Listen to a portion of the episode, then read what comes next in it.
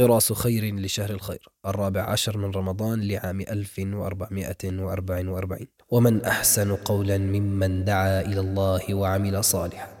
في هذا الزمن الذي تجد فئة من الناس فيه متلهفة لتحصيل أعلى الشهادات ونيل أعلى الأوسمة وبلوغ أعلى المناصب وتجد فئة متلهفة لكسب اللايكات وزيادة المتابعين وجمع المشاركات. هناك فئة ثالثة قد وفقت إلى طريق آخر. ذي بدايات محرقة وهموم مؤرقة غير أن نهاياتها مشرقة وغاياتها مورقة. إنها طريق الأنبياء وسبيل الرسل ومن سار على دربهم واتبعهم.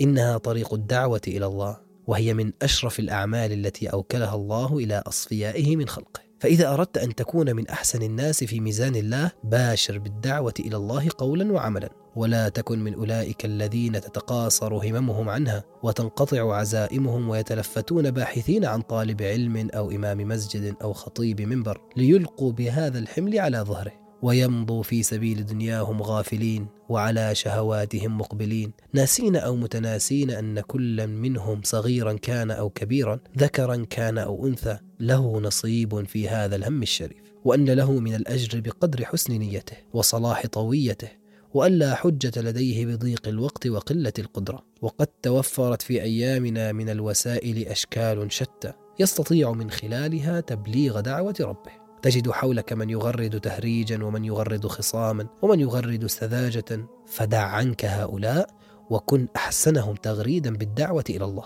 ولكن تذكر وأنت في طريق دعوتك إلى الله أنه لا بد لك من عمل صالح حتى تستحق كلماتك أن تصل إلى القلوب وأنه ليس أحسن من داعية عامل ولا أسوأ من داع لهدى وهو عنه خامل غافل.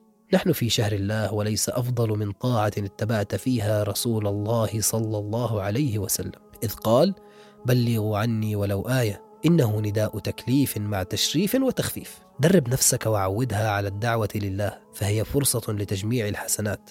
ابدأ بنفسك وبمن تعول ثم انطلق لمجتمعك. وتأكد أن قافلة الدعوة تسير بك ومن دونك ولكنك بها تزداد عزا ومكانة.